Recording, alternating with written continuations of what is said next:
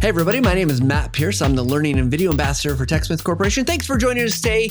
We've got a great guest today. We're going to be talking about teaching and educating with resilience because we all know times are crazy, things are rough, but there are things that you can be thinking about to help make your education even better. And before we get to our guest today, uh, of course, we always like to just talk about the TechSmith Academy because it is something out there that is for you guys. It is a free learning platform. You can go learn about creating screencasts, you can go learn about writing scripts, creating storyboards. We have interviews with people who are in the training field and they give their advice and their wisdom about using things like images, working with subject matter experts, and so much more. So go check that out. It's at academy.techsmith.com. You can find the link there. There's a bit.ly. Just follow it. You'll get there. And it's got some awesome, awesome stuff. Of course, again, all free for the picking. So go go watch that. Go check out the things that you need to. Well, today as we get going here, I want to just say that we're always grateful for our guests to join us. Especially grateful uh, for Crystal DeJaegher, who is our guest. She's so busy teaching and working with uh, her university, and of course it's it's stressful times. But we're grateful that she's going to be joining us, and we're going to talk about educating with resilience. Crystal, welcome. Thank you for joining me today. So glad that you could be here. Hi, thank you. Thanks for having me on your program. Yeah, you bet. Uh, so, for those who haven't had a chance to to meet you or have a chance to learn about you, tell could you tell us a little bit about uh, what you do and your your background? Because I know you've got a, a, really great, strong background with uh, education and instructional technology, things like that. Sure. So uh, my name is Crystal DeJaegher. Uh, like Matt said, uh, these days I work in information technology at a prominent Catholic institution of higher education. Um, I am staff currently. I do teach a small discussion seminar for first year students. Um, outside of that, I've taught, I also teach elementary statistics for Purdue University's local campus. Um, I've taught middle school, high school, undergraduates, and graduates pre-service teachers, teachers. Um, I've just been involved in education in a lot of different ways. Um, and once upon a time, I did some training for Anheuser-Busch as well. So, like many folks, I, am probably tuning in right now. I've had to abruptly pivot, as we say, um, and figure out how to effectively shift my approach and move forward uh, last spring and now on into the fall. So, that's kind of my background. I have a K 12 background. I have some time in higher ed where I've done instructional design work, and now I'm in the IT slash support service side of things. So I would imagine with all of that background, it's probably very useful right now because of the way that education is just kind of there's lots of uncertainty, a lot of unknown that it brings you some flexibility. Yeah, it definitely makes me feel like my PhD in instructional technology is uh, you've been been well used, I should say. So yes, for sure. Yeah. So so um, you know, with all the, the things that are happening in education, the kind of the, the fluctuations, you know, uh, I'm guessing faculty in particular, like they're trying to gear up for one thing, but it might change instantaneously or, you know, within a few uh, days of even getting started.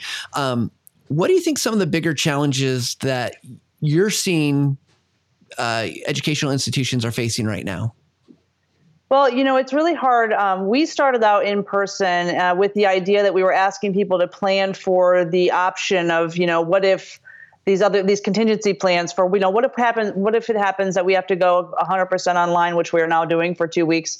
Um, you know and just just having that flexibility is easier said than done right? So a lot of that challenge is um, people are are reaching a point i believe where it's very much change fatigue right? People want to just go in and do their everyday roles what they're used to doing their teaching and learning myself included um, outside of this this uh, unprecedented state of affairs. But I kind of feel like you know, educators by and large, this is uh, admittedly a gener- generalization of sorts, but um, you know, they all have expertise and they want to share with others uh, when they engage in teaching and learning. And so, the really cool thing is that once you can get past seeing technology as simply a hurdle and realize that technology is a way that you can help facilitate some of these interactions and things that you didn't even know were possible, uh, perhaps, um, I think that there are opportunities there for sure.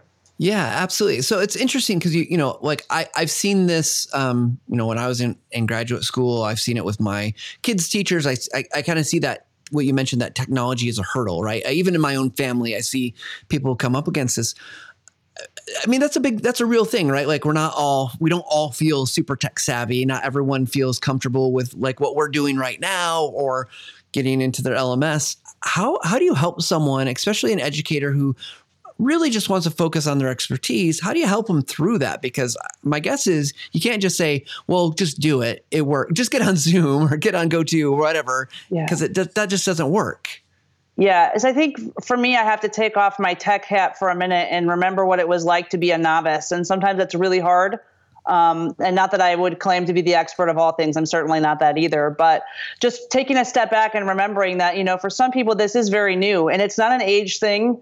It's very much like it just depends on the person and trying to get them to keep it simple right? You don't have to do everything all at the same time. Yes, there are lots of tools out there. There are lots of free things that you can do. There are lots of um, technology packages that integrate with each other, but you don't have to do it all, and it's okay to not do it all. You have to find maybe the one, two, handful of things that work for you and sort of move that down the road. And so we try to try to reduce the focus there because it can be very overwhelming to just walk into this space and not know what to choose or what to do.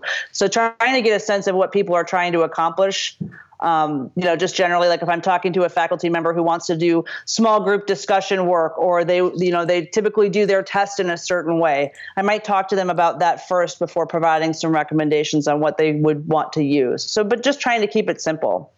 Yeah, I mean, I I love that as advice, right? Because it it seems like I mean, and maybe it's because I work in technology and I, I see all the different things, but it feels like there is so many options and and it can be overwhelming to know that like oh my gosh i could do this i could do this i could do this and you're probably i would imagine and tell me what you're seeing is i would imagine there's a lot of people out there saying well no online education should look like X.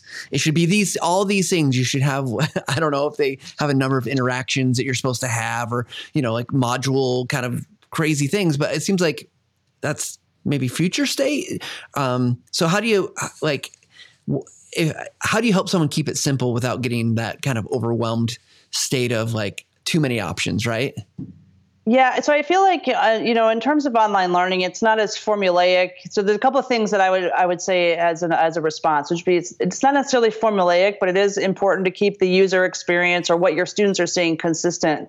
Um, so, you know, one week you might be using Zoom and then next week you're trying Google Meet. That's probably not the best approach, right? We want to try to simplify the experience for students in a way that they they also come to know what to expect from your instruction. So I would suggest that sort of moving around like that or thinking you have to adhere to a formula is not necessarily um, the approach to take. Um, I you know I I thought about this a lot because um, there are a lot of people, especially after the emergency response to teaching, talking about how you know online learning is not as effective and all of these things.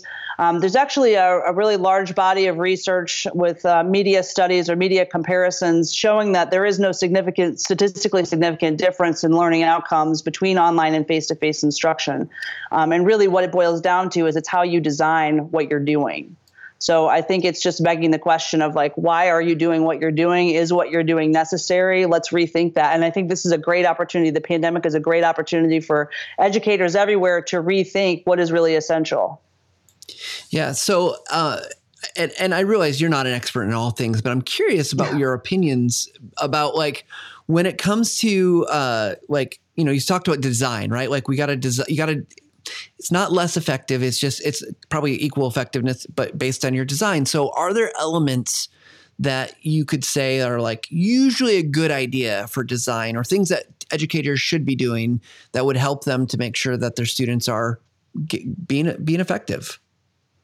Yeah, so I think um, in K twelve this won't be any um, any um, unique thing to say, but you know objectives and you know goals and objectives that you that are set out for you in terms of like state based standards or whatever standards uh, situation you might be following in K 12, wherever you are, um, that's a good place to start. And then you start thinking about the action of how do you achieve those, or how do you know that your students have accomplished objective X once they've gotten there. In higher ed, this is less common, I find, um, across ac- across the whole spectrum, at least in my experience, um, because faculty in higher ed aren't necessarily uh, they're not necessarily driven by standards in the same way. That's not to say they mm-hmm. don't have standards. It's just saying that it's just it's viewed differently. There are no, I mean, uh, it's just different. It's a different approach. So trying right. to step back and take a take a good look at why are you doing what you're doing? Are you doing it because you want someone to understand a concept?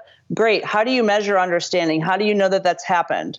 So you know, trying to think through some of those those design pieces. So while I can certainly concur that the physical connections are diminished because we're not necessarily in person, we don't have the advantage as instructors of reading um, one's you know body language or physical cues in the same way. They don't come across the same way in in Zoom or Google Meet or whatever video conferencing tool you might be using. Um, it, it's just uh, what I would say is like, you know, I have an example. Um, in, in many of these video conferencing tools, you know, a lot of people like to do small groups. You can usually use breakouts. I'm speaking specifically to Zoom because that's what I'm most familiar with. Sure. Um, you can use breakouts for paired or small group work if that's something that you're interested in. But um, you know, like in an in-person situation, you might be able to, you know, just simply split up your class in groups of four, have them talk about three or five questions that you've put on the board or that you've shared with them in a handout um, planting some seed questions, and then letting them go. Right in Zoom, it's not as simple as opening the breakout room and just letting them go. I mean, certainly you can do that, but you're likely to not get the best result if you don't structure that accordingly. So some of that requires a little bit more structured thinking and how you would go about executing that activity. Yeah, I mean that seems to make a lot of sense, right? It's it's probably there's some semblance of there's some more prep uh, in terms of getting those interactions right. Whereas when you are face to face, I mean, the, I'm trying to phrase this so I make it make sense, but like it seems like you've probably learned what that those good interactions look like. The right body language is kind of like when people are engaged over time, and so it's like now it, for a lot of I'm guessing faculty and educators, it's second nature when you're in with a group of students. But we don't understand that yet, right? With the Zoom call, because frankly, maybe you don't even see your your participants. Uh, I know my my oldest is just he's a freshman in university this year, and he's been doing all online stuff since. Um, you know, since over the summer he really started, and it's it's been really interesting to hear his experiences with like Zoom groups, you know, getting in the breakout rooms, and you know how how well or not so well those go based yeah. on what the instructions are given. So that's really interesting. I like again the idea. Take some time, really structure out what you want to have happen. It seems like you almost have to be a little bit more uh, maybe prescriptive and saying, this is what I really want to occur. And here's how you're going to facilitate that versus saying like, oh, just get in a room and talk. Cause that, that probably never works well, even face to face. Yeah. And well, and I think in higher ed, that would be, I, I don't know. Again, I'm speaking from my own experience, but in higher ed, I've seen where people are very used to that operating that way, and that's okay. And that's largely been how how people have have taught and have approached things because they've done it for, eh, particularly for those who have done it for years right? They know the content well enough they can go in and they can just give a lecture or they can do any number of things and it's just like second nature to them. But you bring it in an online environment and then it's like well wait how do i do this? I normally do these five things but how do i translate that? And the other thing i, I want people to remember is online learning is not intended to be necessarily the transplantation of the exact same thing that you're doing in the face to face in the exact way to a digital environment right? So it does require some different thinking about how you would do things. It does require a different approach pedagogically perhaps than, than you may have been doing before. So those things are really important to help um, help your students learn. And uh, is it challenging? Yes. Is it something that everyone has time for? Probably not. But it's also not something you have to be perfect at right? Small chunks, incremental change is is I would say just as much of a win in many cases than than trying to just flip the switch all at once, which is unrealistic. Right. So I'm curious. Uh, we've been talking a lot about the kind of the synchronous uh, education, you know, whether it's Zoom or Google or whatever tool you're using, where you're actually able to interact in real time with your students, um, even if that's, you know, it's a diminished capacity than maybe what you can do in a classroom. How do you think the pedagogy or the kind of design structures that you're taking are affected if it is more asynchronous where if you're using maybe like video or text or whatever other mediums that might lend itself to the asynchronous communication versus like that real still that real time we're not in a physical space but we're in a virtual space together yeah, so coming from my instructional design background, I would suggest still that there's a, a, fair amount of planning that you want to make for some of those things, depending on the nature of the content, right? So if you're creating um, a video that is going to be evergreen that you plan on using again, you know, time after time, class after class, if and if and when the situation presents itself, um, then that obviously might require a little more planning. Um, but I would suggest also that we know from um, literature and scholarship and teaching and learning that the quality of the video, like you don't have to make a Martin Scorsese production for people to learn um, from your materials, right? It's okay to be authentic and to be human. And I think for a lot of our students, it's good for them to see that, right? So it's not always the sage on the stage metaphor of like, you have to be the all knowing um, person about this particular subject area. It's okay to have some vulnerability. It's okay to be a person. Um, so your your videos and recordings don't necessarily have to be perfect. Now I know there are plenty of educators who are perfectionists, myself included. So I don't always abide by the advice that I give, um, and it's a little easier said than done. But it is important to know that that um, you know something that's well thought out and, and planned through is is going to be just as good. Um, asynchronously, I think the challenge is depending on what your method of delivery ends up being if it's if it's all asynchronous that's one thing because then you can just plan sequentially how these are going to go together. If you have asynchronous and synchronous blended together, you have to think about how each of these components feeds into the other. For example, if you have five videos online that you want students to watch, but then they're also meeting with you um, in a live session, then you need to figure out how does what I'm doing in the live session actually connect to those materials that I would like students to engage with? Because if they're missing that connection, like most other human beings, they're going to work smarter, not harder, and learn very quickly that they don't need to use that material that you spend a lot of time creating. So bridging that gap is really critical in those cases. Yeah, no, that not makes sure that answered your question, but I'm just yeah. I think no, I think it makes a lot of sense, right? That you've got you've got to you still got to think through the design, you got to think through the approach, but it can't just be like random scatter shot of like I'm going to make a video, I'm going to make a video, I'm going to make a video. You want the thread of thought to go through that so that you're like I think as students, I would imagine and I I have been a student, but it's been a while.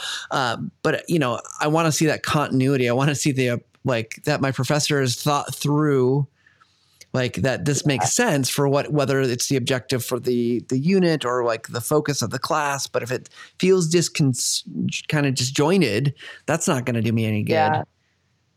Yeah, and I think that brings up another great point, which is being very explicit about these connections. So, intuitively, as a person who's trying to create all these things and put them together, in your own mind, it probably makes sense to you because this is what you do and this is what you know for people that are just coming into a subject area or you know maybe they're just taking their your class because they have to not because they're really all that interested right? They're not going to have the same framework with which to approach the material. So you have to make, make sure you're scaffolding that properly um, and giving them the context and being explicit about where these things connect yeah, uh, that makes it makes so much sense. One thing you mentioned earlier on was the, this idea of incremental, right? It's okay to take uh, small steps, and I think uh, I think you even said it was preferred, right? Like we don't want to jump wholehearted into some new thing that we just totally don't know or understand or we don't even know if it's going to work. It seems like in the times like now where there's lots of upheaval and class, you know, the the whole educational approach has this opportunity before it. Like things are kind of different than they've ever been. Um, what do you feel like the role for innovation, whether on the tech side or just on the education side, is there are there opportunities there? Do you think? Absolutely. Um, I, I kind of f- personally feel like the silver lining in all of this is that as as frustrating and as uh, I guess tiresome as this becomes to always be in the middle of change, um, I have to admit that just because as a person, I mean that's it's affecting everybody. I think, and, and it's definitely affecting people in different ways. But the silver lining would be that the pandemic has really forced us to change the way we were doing things better, worse, or otherwise, right? And for some people, at least during the uh, what I would call the emergency mode response, which would be back in the prior semester toward the end of last school year, it, it changed how we were doing what we were doing. But I think the real opportunity is in investigating the what and the why of what we're doing moving forward from here. I mean, like I alluded to earlier, if we start thinking about like you, you know I, I would have people that you know, say, well, they need to watch these 15 videos or they need to know these 25 vocabulary words. Do they really? I mean, this is a time where we can sit and we can question, um, you know, and we don't have to question everything, right? Again, like you said, and, and like I mentioned earlier, you don't have to fix everything. You don't have to reinvent the wheel. Nobody's asking for that. But just give some thought to some key points. It could make your life a lot simpler. So that that I think would be the silver lining. Um, you know, like one of the things that I think is really cool that I've seen uh, where I work. Um, I, have worked with faculty who would never have thought to invite external guests into their classrooms. Um, not in the same way, right? But Zoom in some way or a video conferencing tool um, in some way makes that a little bit easier to facilitate. And I'm not sure what the security or anything is like in a K 12 environment uh, these days, but I do know that it is possible to invite outside people to come in and enrich the educational experience of your students. So this might be an opportunity for you to consider something like that. It's not like, you know, for most of the world, people are still kind of at home. So it's not, like you know, I mean, it's not like people are too busy to do this. I, I found myself pleasantly surprised last semester. Um, I actually asked a former uh, state representative to join a class that I had, um, and they were gracious enough to accept. I mean, I was really, I was really shocked because I had no prior relationship with this person, did not know them, just sent them an email and said, "Hey, we're learning about such and such. Would you mind joining us?" Um, and they did, and it was awesome. So, you know, opportunities like that crop up all the time, and I think we would be it, we really should take advantage of those as we can. Yeah, no, I, I well, that's what a great idea, right? Because I, I remember uh, when I was in grad school, I was at Indiana University, and we had every Friday we had a guest come in, and of course it was all face to face, right? But I, those were some of my like memorable moments of seeing people that were in the industry or in you know in the the field of study, and you know, you just feel like, wow, these are real people doing real things. And I mean, even the, the fact that we can connect so easily for mm-hmm. this opportunity, I think is is uh, is just amazing. And um, I've had the privilege of being a guest at, at, in a university class at at Purdue in their education technology program. Just talk about what it's like to be an instructional designer out in the real world. And um, you know, I always get nice feedback from the students because it's you're right. Like it's the not only their expertise, but the the different perspective. Because I think it's sometimes easy to look at the experts inside the university and be like, ah, what do you know? You've been you've been teaching this for yeah. 30 years. I've been in the classroom in, in 20, 30 years. What do you know? Yes, I, I understand.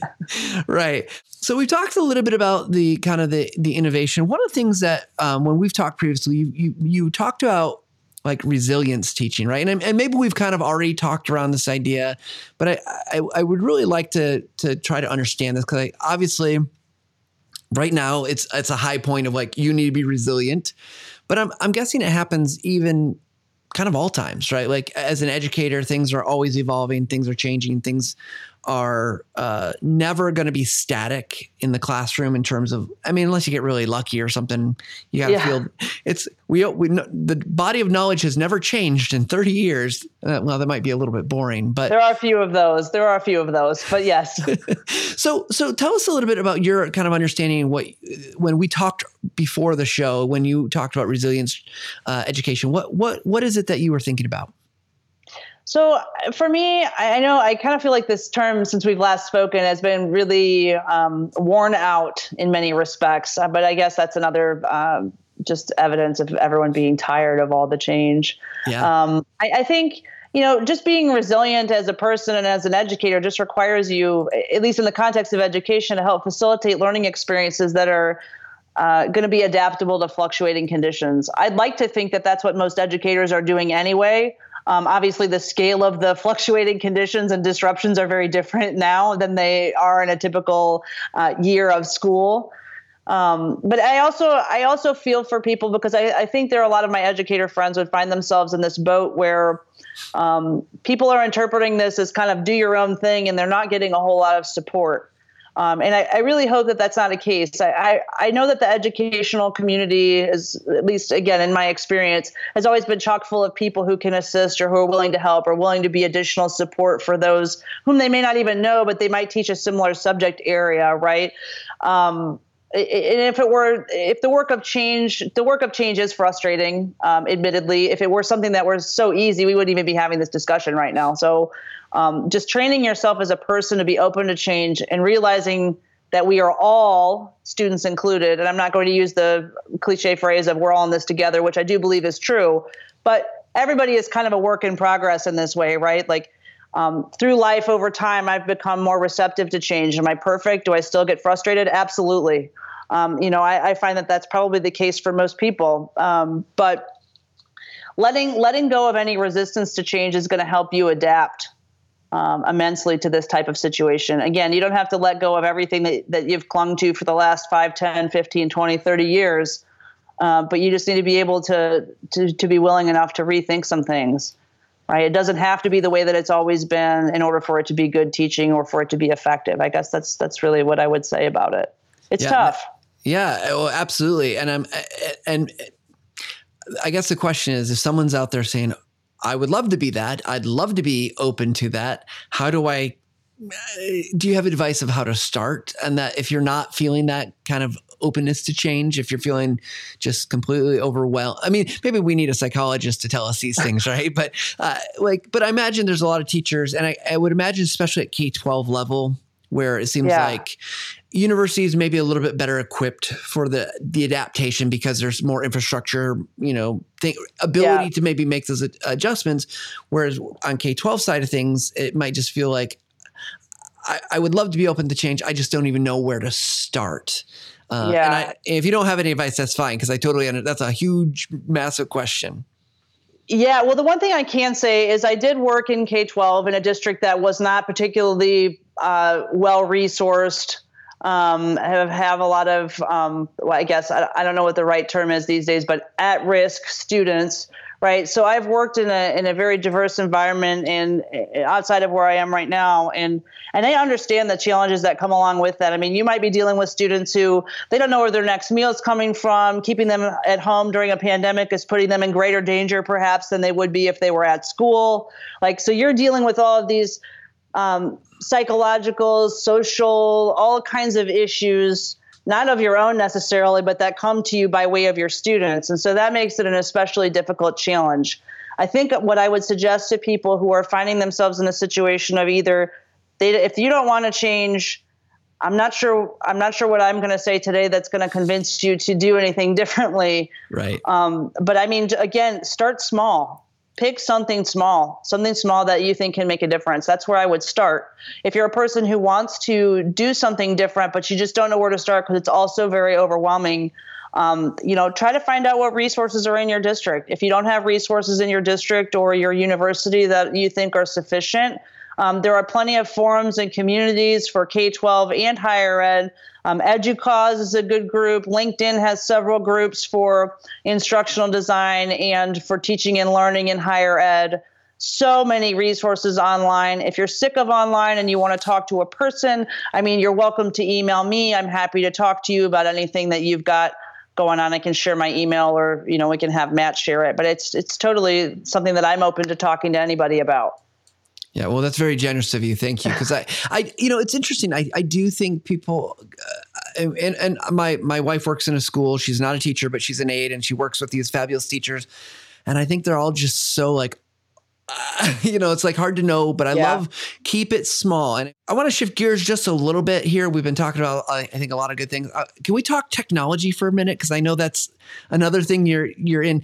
Uh, it's you know you mentioned Zoom and you're very familiar with Zoom are there things like as someone who's you know working with fa- faculty members and you you teaching yourself are there technologies that you like to your colleagues you're like I recommend th- these are really great things to like you should you should understand how to use Zoom for instance like or what or yeah. other tools Oh, so Zoom is a good one. The LMS, whatever the LMS is, if you have one, uh, get to know that. You don't, and that could be a beast. I know we've had several people that prior to this event we've had an LMS at the university for a long time and they haven't been users of it. But then by nature of all the things happening, they were forced into it.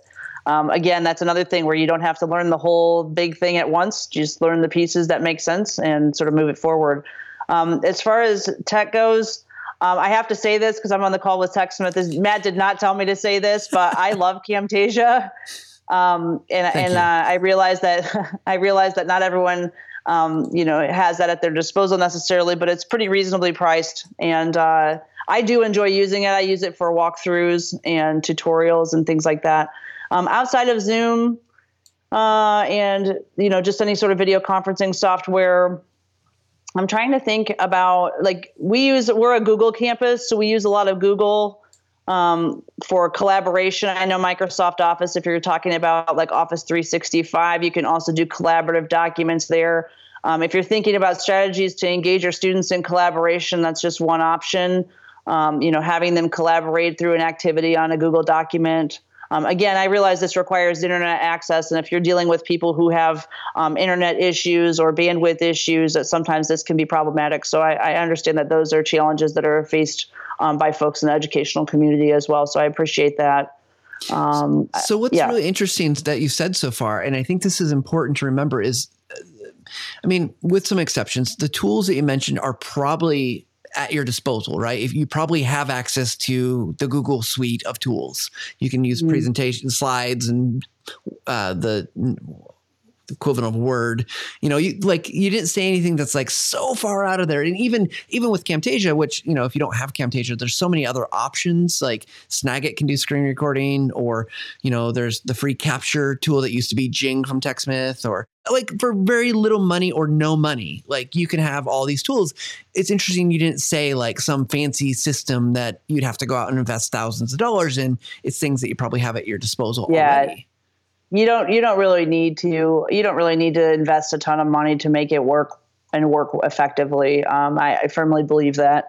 Um, one of the other things that I will mention, because a lot of people are very interested in polling, as it turns out. Hmm. So um, there are a couple of tools. I know when I was in K twelve, I used uh, men, I don't know if it's pronounced Mentimeter.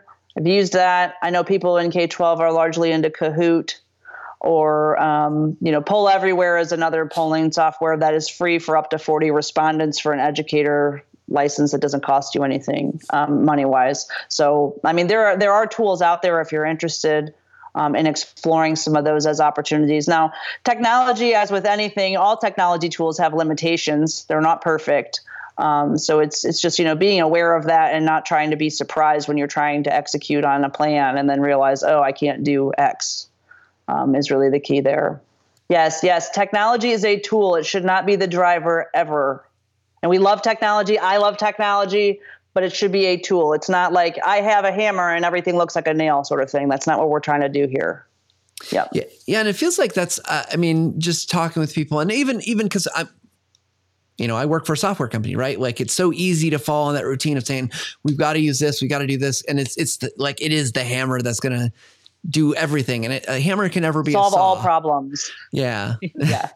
uh, so it's it's it's good to know that like I I think if, as educators out there should be keeping their minds open to like, hey, you don't need every tool either, right? Like that's probably the other end of the spectrum. You don't need to try yeah. to do everything. Yeah, you don't need to do everything. Keep it simple. Pick one or two things, maybe a handful of things if you're comfortable with it.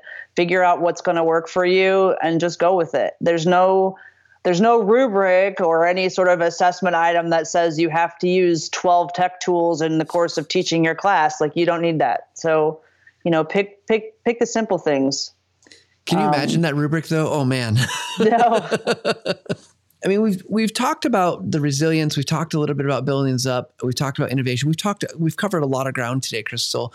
One of the areas we've we've talked mostly from a faculty standpoint, like edu- as educators. But on the other side of this is the learner, the students, whatever we, whatever t- term you want to call them. There's people that have to be on the receiving end.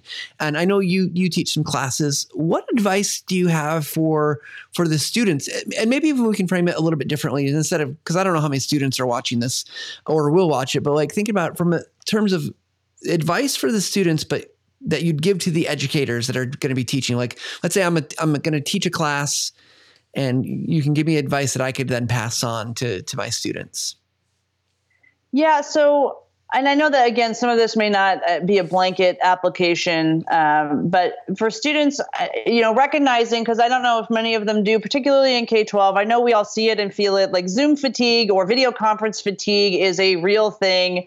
It's actually been studied. It's it's got to do with requiring more cognitive load, resources from you to process all of the things than maybe in person face to face does. Um, and, and, so we, we we know that, and it's okay to take a break. It's okay to take a break from the screen. That's what I'd really encourage students to do. Um, I know that's tougher, maybe with yeah. I don't want to say younger folks because then that puts me in a certain age group. But um, it definitely it definitely is important for all of us to take a break from the screen now and again. Um, and then for students as well, you know, internet connection problems happen. I told you before we got on this call, this happened today. Our entire network at the university is down. Um, people are freaking out. Communication is important, though. It was really great that I had students send me a message or let me know how things were going. You know, and I check in with them regularly with my students and say, "Hey, look." You know, how are you doing? Like, so students should be able to to try to communicate. I realize again, tougher for some of the younger elementary grades, so I want to be sensitive to that. Um, but if students are able to advocate for themselves and what they need in a respectful way, I definitely uh, recommend that Um, but establishing a schedule, this is as great time of it as any to learn time management skills. um, establish a schedule. I know this is harder on parents too for those who are staying home. Um, if you can do it, if you have the the means to do so, just have a dedicated space that you're using for e-learning. It doesn't have to be um, a fancy office. It doesn't have to be anything really that special. But if you can say, okay, this is the space where I work, I think that's going to do a lot for you in terms of separating that part of your life from the rest. And I'm not suggesting some weird um, psycho like compartmentalization here. I'm just saying, like, if you can separate and keep boundaries, that'll help you be a more sort of it, will be really good i think for well-being in other words and that's really the advice that i would give to students and everyone in this environment is you know you have to engage in some positive stress management techniques and take care of your own mental physical emotional intellectual spiritual well-being whatever it is because if you can't do that it's going to be really hard to perform at your best and again easier said than done i'm not hypocritical here i'm a human being so i struggle with these same things but um, one of the one of the mottos I'm trying to um, remember. So it's the, one of the unofficial mottos that we have in the department where I work is take care of yourself so you can take care of your loved ones. Take care of your loved ones so you can take care of work. And take care of work so you can take care of yourself and your loved ones. And forgetting any one of those doesn't help us be better at the others. So love it. That's really the advice. Yeah.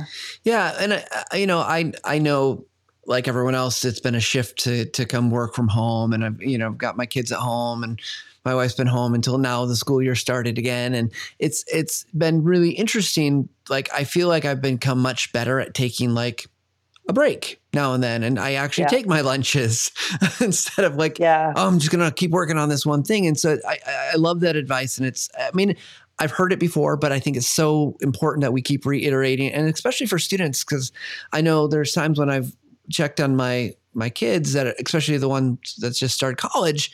I was like, dude, take a break. It's okay. You don't have to keep going nonstop.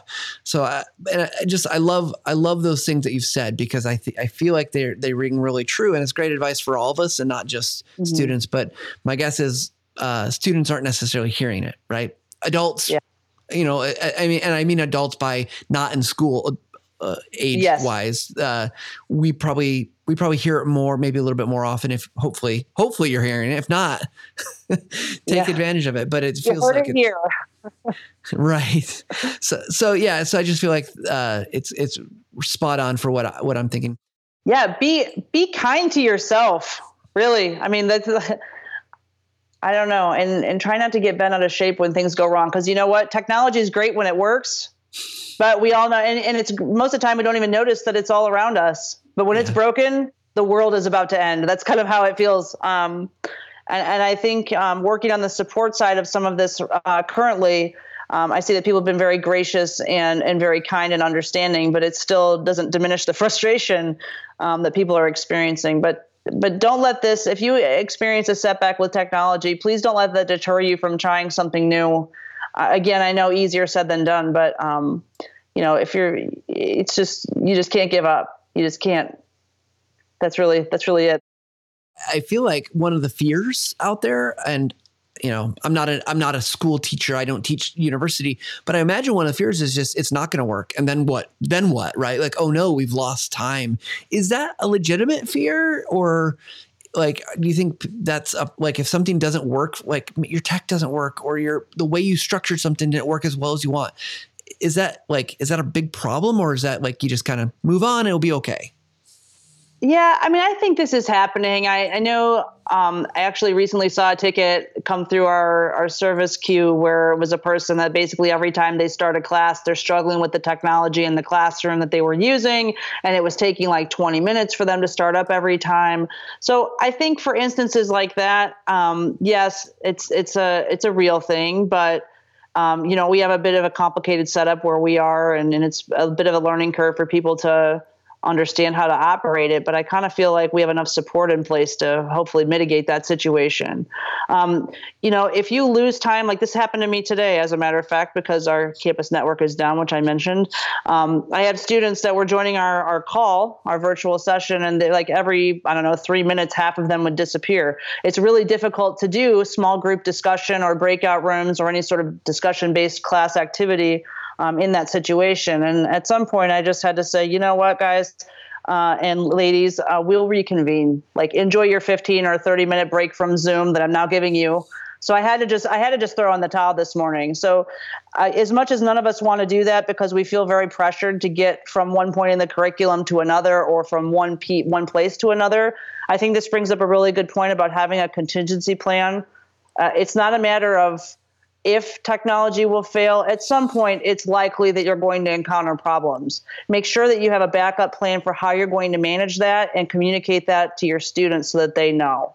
I had students that spent the better part of 15 or 20 minutes today just trying to log into Zoom, and I don't really want to have that cascaded frustration to them um, for that reason, you know, and they, they were all freaking out and paranoid because I have a lot of perfectionist students as well about like they're going to fail or they're going to lose credit or all the things. So just communicating about that, I think, is really critical. Um, you know, yeah. So I lost I lost half of a class today. Um, I'm not going to let that. I'm going to make the choice to not let that ruin the rest of my semester. So I think that's what people have to try to do is to make the conscious decision again to decide what's important what can be left out. If something goes wrong, you deal with it and just move forward.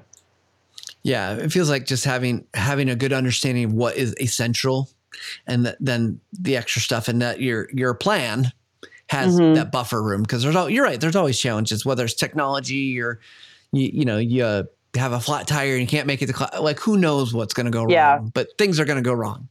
Yep. Yeah, Murphy's Law, right? yes, uh, and yeah, I'm knocking on wood that you know things things won't go too wrong. so, well, Crystal, thank you so much for joining me today. This has been fantastic. So many great pieces of advice. So much, like you know, just wisdom. Things I know. There's a couple things I, am definitely going to take with me to think about, uh, even pass on to my my my wife and the teachers that she works with because it's such good stuff. So, thank you so much for joining us. Yeah, thank you. Really enjoyed having being here.